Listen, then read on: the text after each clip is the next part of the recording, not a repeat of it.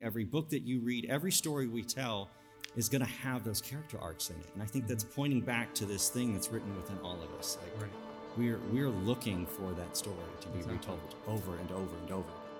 Welcome to Elevate Retake. My name is Michael, and I'm the teaching pastor for Elevate, a community fellowship of Keene Church. On Elevate Retake, you can expect to hear thought-provoking, biblically-based messages that I and some of my friends present. We want you to experience faith as the continual, everyday process of learning more about the Bible, ourselves, and about God. And I believe this podcast will be just what you need to come to a closer relationship with God. We've got a fantastic new season planned for you. It's called You Gotta Try This. And I'd like to introduce you to someone. Her name is Danae, and she'll be your host for this season and guide you through each topic. Danae? Thanks, Michael. Today's episode is entitled Try This Story. And the engage question is, what is your story? This is coming out of the key passage, Matthew 13:34. Jesus spoke all of these things to the crowd in parables. He did not say anything to them without using a parable. So we're talking about the experience, the cohesiveness of the Bible as far as stories go. It's an invitation to an experiential and experimental relationship with God, not for somebody else, but for you. Today, Michael's going to be talking to Jonathan Coker. He's part of the Elevate lead team and teacher at Chisholm Trail Academy. So let's join Jonathan and Michael for today's conversation. Sabbath. Welcome on stage. We're super glad and excited that you're here with us this morning. I've got my friend Jonathan Coker, part of our lead team here. We're going to be discussing something this morning. We're taking a little bit of a step back from the regular just message and song and engaging in a conversation. And one of the big reasons that we're doing this comes from our mission. Jonathan, can you read this for us? Yeah. It says, we are inviting our community to develop authentic relationships, to grow through genuine engagement, and worship passionately with all our hearts. And so we're seeking right now to model what the genuine engagement and authentic relationships look like. The Shockies and everybody else that was part of the praise team have helped us to worship passionately, and now we get to engage in a conversation. So we're talking about stories today. The topic header is, what is your story? Stories are really important, especially for anyone that has ever studied the human condition. So if you've walked through my classroom, you've heard me talk about this obsessively. We read stories so that we can understand what it's like to live in someone else's life. It allows us to empathically put ourselves in the shoes of another person, because I can't live with a different color skin. I can't live in a different gendered body. I can't switch out. The only way that I'm ever going to be able to experience what it's like to grow up in India is to read a book from somebody that's actually experienced it. And so these books that we read, these stories that we tell, are our way of passing on that that experience. Right. And that seems to flow through the entire bit of humanity, because not only do we pick up stories in books, but we see them in movies and in radio shows and podcasts, and even how we communicate with one another comes in the form of story. Mark Turner, he's a decently prolific author. He wrote The Literary Mind, and he put it this way. Narrative imaging, or what we're using to define a story this morning, is the fundamental instrument of thought. Rational capacities depend upon it. It's our chief means of looking into the future, of predicting, of planning, and of explaining, and its literary capacity. It is a literary capacity indispensable to human cognition generally. And that's our jumping off point this morning, and in establishing the fact that we are humans who live out story and we communicate through story. And there was somebody else in Scripture, a pretty prominent guy in Scripture, who used stories often, didn't he? Are you trying to set this up to talk about Jesus? Or? Yeah. Oh, okay. All right. Yes. Jesus did use stories quite often. In fact, what most of us may not be aware of is that all of Jesus' sermons, except for maybe one, even Sermon on the Mount, could probably fall into this category, were stories. He understood that the best way to communicate complex information was through story, that's how you remember it. In fact, as Dr. Sargent was up here talking about the issues that we're all kind of facing right now, institutionally and individually, I'm thinking of the story of Ananiah, Azariah, and Mishael as they're standing in that fiery furnace, and I'm wondering, wow, Lord, is this what this feels like to be tested and to be in the midst of something? And then it's gratifying to have that story in the back of my mind, because now I can remember, I can recall, I know that there's somebody long ago that's gone through this and come out the other side. And so my faith can be strengthened through this story that can just be plucked out of obscurity. Right. And instead of trying to memorize a list of something, you actually can easily remember the narrative. And Dr. Sargent read it a moment ago. It's Matthew chapter 13, verse 34, which is our jumping off point for our discussion this morning. All these things Jesus spoke to the crowds in parables. He did not speak to them without a parable. And Jesus, the Son of God, the Savior of the world, came into humanity and chose story as his medium for communicating salvation. And so as this is starting to come out, we're seeing the principle of story. We're trying to read those. Jonathan, why are stories so powerful? Well, I don't know that I could answer that question, honestly. I could try, but there's something about the power. That's really like what I was saying before, that your ability to be able to convey your experience is gratifying, because you've then shared your point of view and made your understanding known to someone else. But it helps the rest of us to grow. You often will hear that the single greatest predictor for academic success is a person's ability to read. And it also affects your ability to empathize. I mean, a common friend of ours, Stephanie Wolzinski, is studying the effects of reading on our empathy. That's part of her PhD study. Yeah. So I read a book with my freshmen most years called A Monster Calls. And it's all about this boy who's dealing with this incredible burden of realizing that his mom has cancer and she's going to die. And he has to accept this fact that she's going to die. But that's not the climax of the story. The climax of the story is when he realizes that not only is she going to die, but he wants her to die, because he's so tired and so exhausted of going through this and having to watch her suffer. And he's just, there's no more energy left in him. And he feels guilty for it. Yeah. He feels awful whenever he talks to his mom. And it's a beautiful story. It's fictitious, but anyone that's ever lost someone slowly is going to identify with that. Right. You're invited in to experience that. And if you had your freshman read a book that gave a whole bunch of statistics about cancer and just wrote a list out of this is how cancer affects this person and this is the percentage of people that are affected by this, you wouldn't necessarily be enthralled by reading a list of statistics, right? Probably not. Sorry to any like mathematicians or statisticians out there that get along that way. But for me, that doesn't bring me into the story. Right. I'm not as moved when you hear the statistic that, what is it, like 500 or 600 million children went to bed without anything to eat last night. That's a terrible statistic. But it doesn't mean as much until you hear an anecdotal story of one particular person that's living through that, because now you're invited to walk through that. Exactly. And that reminds me of another example, kind of along the theme of cancer. Was we were talking about this. I shared this with you earlier this week. There was a group of people that were setting out to raise money for cancer research. They started off by sharing those statistics. And they weren't getting anywhere. All the stakeholders were in the room and nobody's writing checks. Nobody's feeling a part of it. But they asked this songwriter, modern day philosopher.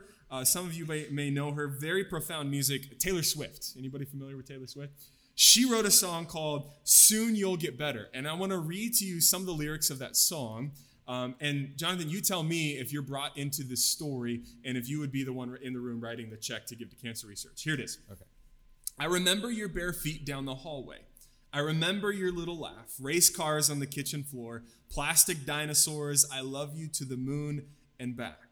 I remember your blue eyes looking into mine like we had our own secret club. I remember you dancing before bedtime, then jumping on me, waking me up.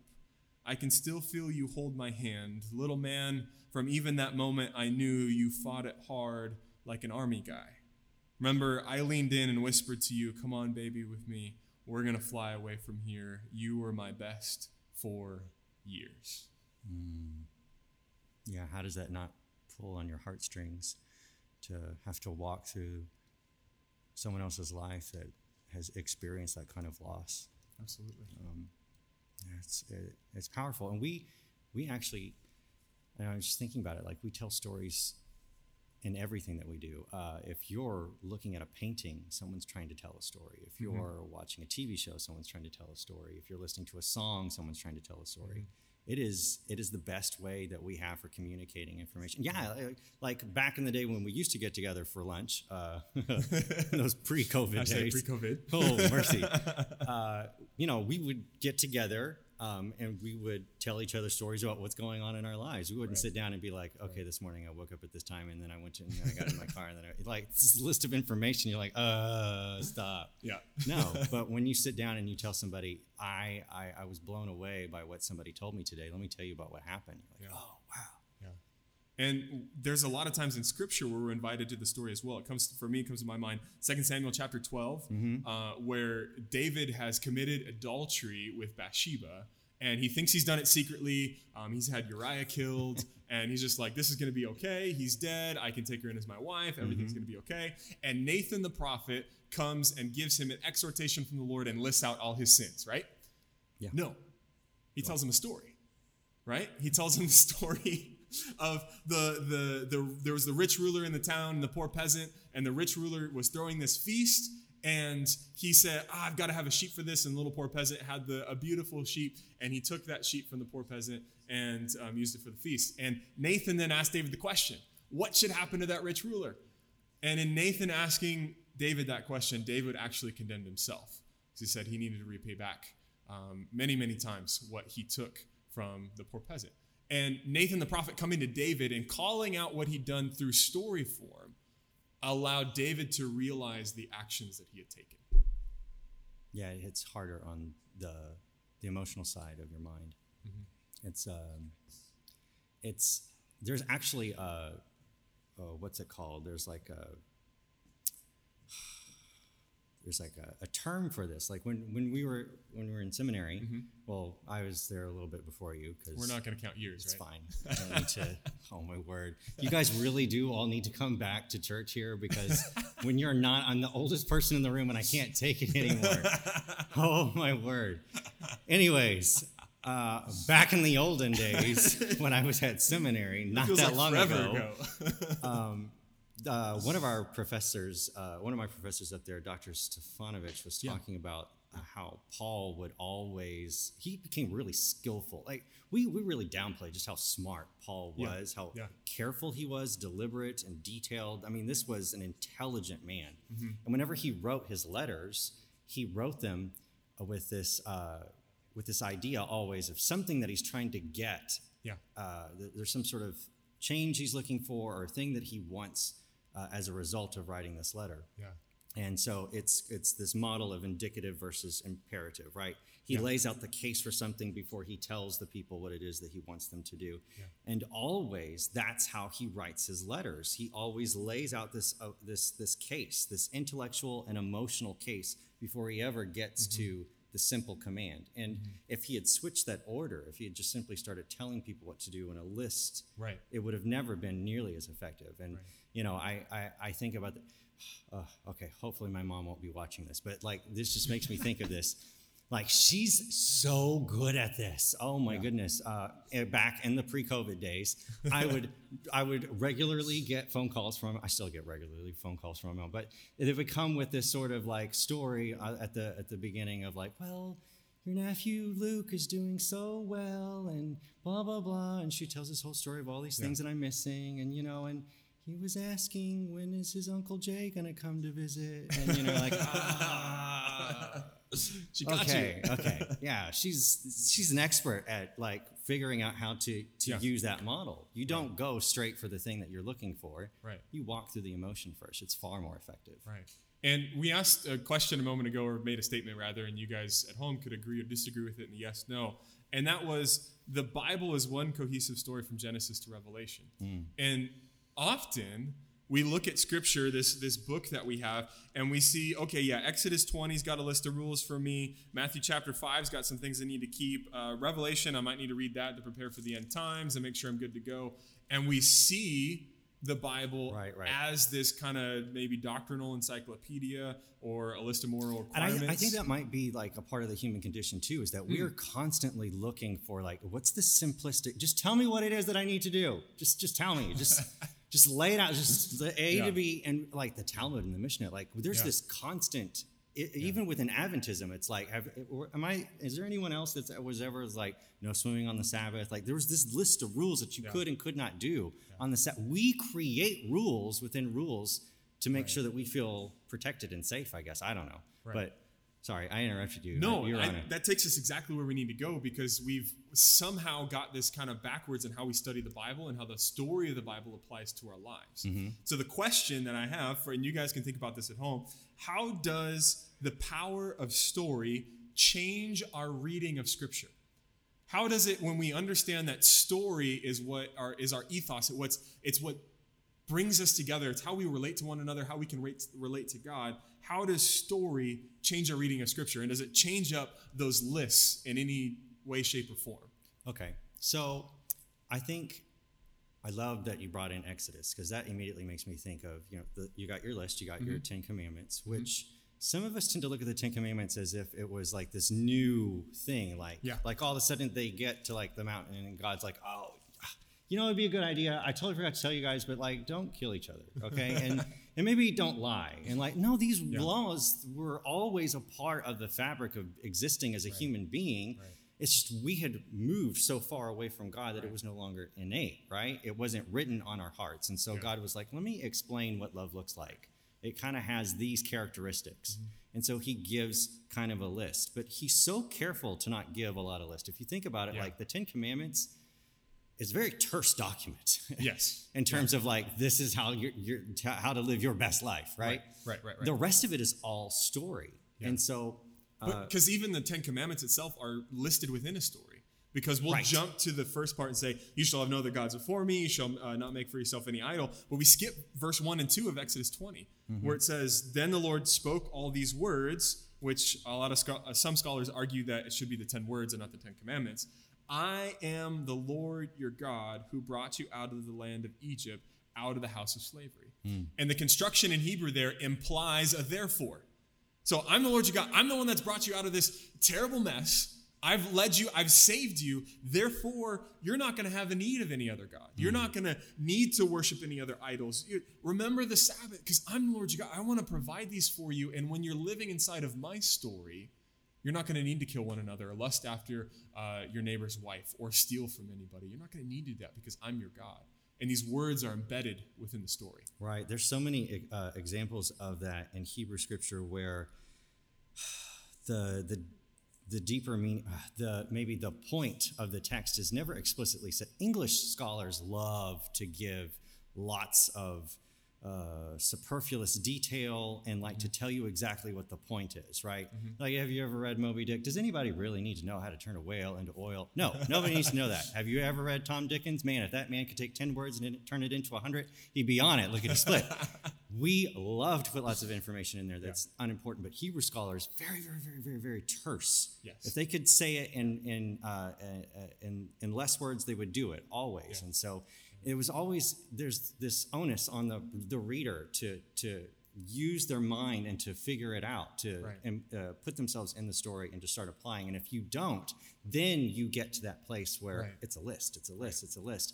And that's why when Jesus shows up, I don't know if I'm skipping ahead here. No, take it there. That's why when Jesus shows up and he starts talking about how, maybe I'm going to do this thing on the Sabbath, and everybody's, all the Pharisees start lighting their hair on fire. Like, how can you do that? You're breaking the law. Like, that's Mark chapter 3. Mark chapter 3. Yeah. Oh, here, I'll just read it. So it says, another time, Jesus went into the synagogue, and a man with a shriveled hand was there. Some of them were looking for a reason to accuse Jesus. Yeah, the Pharisees are always in the background somewhere trying to trap him.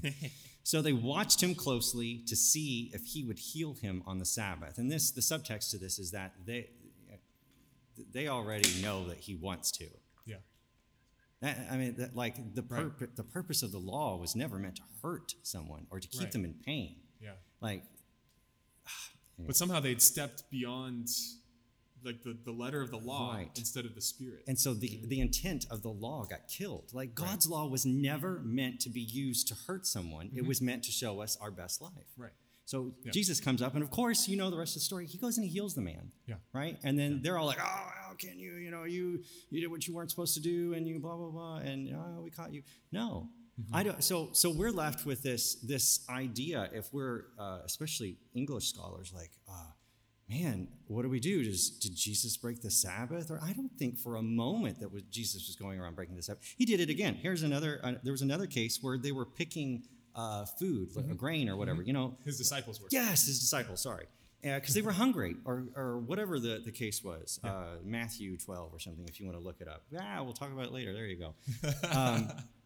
And I don't for a moment think that they were stepping outside of God's law, though it looked like it if you were to take it as just a list of rules. Hmm. But if you leave it in a context, if you put it in a context of this is a story, this is a document that is trying to show a big, grand, overarching theme, then it makes it far more difficult to take those texts and to do those things with it. Right, because they have to fit within the pieces of everything that's going on. Yes, you can't just... Throughout Scripture, from Genesis to Revelation, the Old Testament is that promise made that Jesus, the Messiah, was supposed to come. God says, hey, I'm going to make this right. We start off Genesis 1 and 2 with perfection, with love is on the move. It's here on this earth. And then Adam and Eve step back out of that love and create this trajectory, or what you will teach your students about a character arc. Is that what you... Yes. So there's an author by the name of K.M. Weiland or something. And she writes this interesting book about character arcs. And I always like to teach out of it. She comes up with this... I should have brought the book with me so I could have quoted, but I left it in my classroom. Paraphrase. Paraphrase. She says that every character... in a story, every good story, every character believes a lie. There's something that they believe about their existence that's a lie. And so she uses examples of like Jurassic Park, the original one, back from the 90s, before any of you were born. No shade, I guess. The protagonist believes wholeheartedly that children are like, it just, they're not necessary, blah, blah, blah. He goes through this whole transformation by the end of the Toy Story. Woody thinks that he holds, the lie he believes is that his life holds no value unless he is the favorite toy. And when you get to the end of the story, he realizes he has value outside of being the favorite.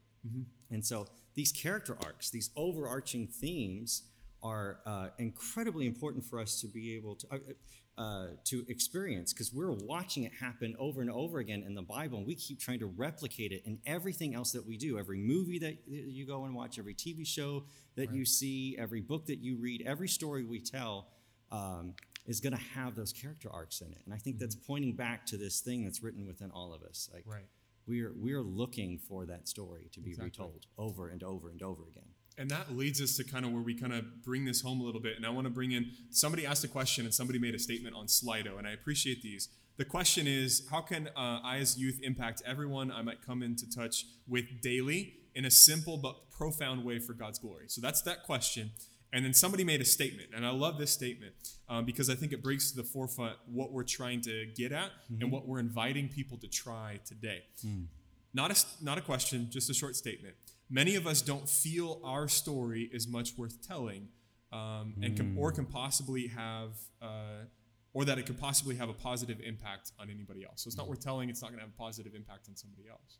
But the invitation from today is that when we hear Jesus calling us to follow him, we're invited into the story of Scripture, and we're invited into a story where God exists, and God is impacted by our own existence. Our story is intertwined with his, and he hopes that we will be impacted by his existence, that we'll recognize him, and so that we'll see that his story is intertwined with ours. So as we kind of wrap up our conversation today, I think the power of the Bible is... And what I want to invite each of you watching at home, wherever camera you're on right now, or if you're listening on the audio podcast later, is to see the Bible as a cohesive story. From Genesis to Revelation, God is working to bring about an ultimate good and redemption for the people of God. And when we see our story in light of Scripture, we can say, I fit into here, and I can see this character, how they rose and they were doing well, and then they fell. I see this character, they're doing well. Moses was doing so well, and then he killed a guy. He was doing so well, and then he got angry and hit a rock. David was doing so well. He got distracted by just Bathsheba. Yeah. Person after person, man after woman in the Bible doing so well and falling. And I see myself in the story, and I want to invite each of you listening and watching to insert yourself into the grand narrative. Yes, when you think of the second coming, are you imagining yourself in that number? Wow. You are invited to participate in that story. Yes, absolutely. So as our praise team leads us through our last couple songs today, what's your story? And how does Scripture influence it? Where do you imagine yourself? What's your story? Jesus used stories, and I think that's because people don't remember what you tell them, but they always remember how you made them feel. And a story is always going to connect a feeling with something. And now I work in radio full time, and I've gotten better at telling stories over the years. And if I want to convey a principle, I'll back up and I'll be like, okay, well, what story can relate to this? Because we remember stories, right? That's how you remember things better. Pastor Michael shared a really good example of this when he talked about how the prophet Nathan came to King David and told him the story of a rich man that had plenty of sheep of his own. He had a guest, but instead of taking one of his own sheep to slaughter and serve to his guests, he took his neighbor, poor man's sheep that was the only one he had and that lived in the house with the family, sounds like a pet, and he slaughtered it for his guest. And that was to represent David, of course, taking Bathsheba for himself when really it belonged to one of his high and mighty men that were fighting for him in the war. And the story was what pulled David in and got him upset. And really, it was his own story, which is the other point that I'm getting to. Do you find your story in the Bible? So reading the Bible is all about connecting our story with those characters in the Bible and seeing how Jesus or God got them through. Seeing Jesus help a Bible character and then noticing as we read that story how it relates to ours, it helps us realize that Jesus is going to help us today in the same ways that he's been helping our ancestors all throughout our history. So the next time that you read a Bible story, I would encourage you to look for your story. And if you want to encourage somebody else, or if somebody comes to mind as you're reading a Bible story or as you're listening to this podcast, share it with somebody. Our executive producers are Michael Gibson and Jonathan Coker. Our team includes Evelyn Alanis, Candice McCormick, Samu Sialoga, Alethea Galvin, Emily Weaver, and Issa Manu. Special thanks to Danae Sanji and 88.3 The Journey, and Devin Grady and the Keene Church media team.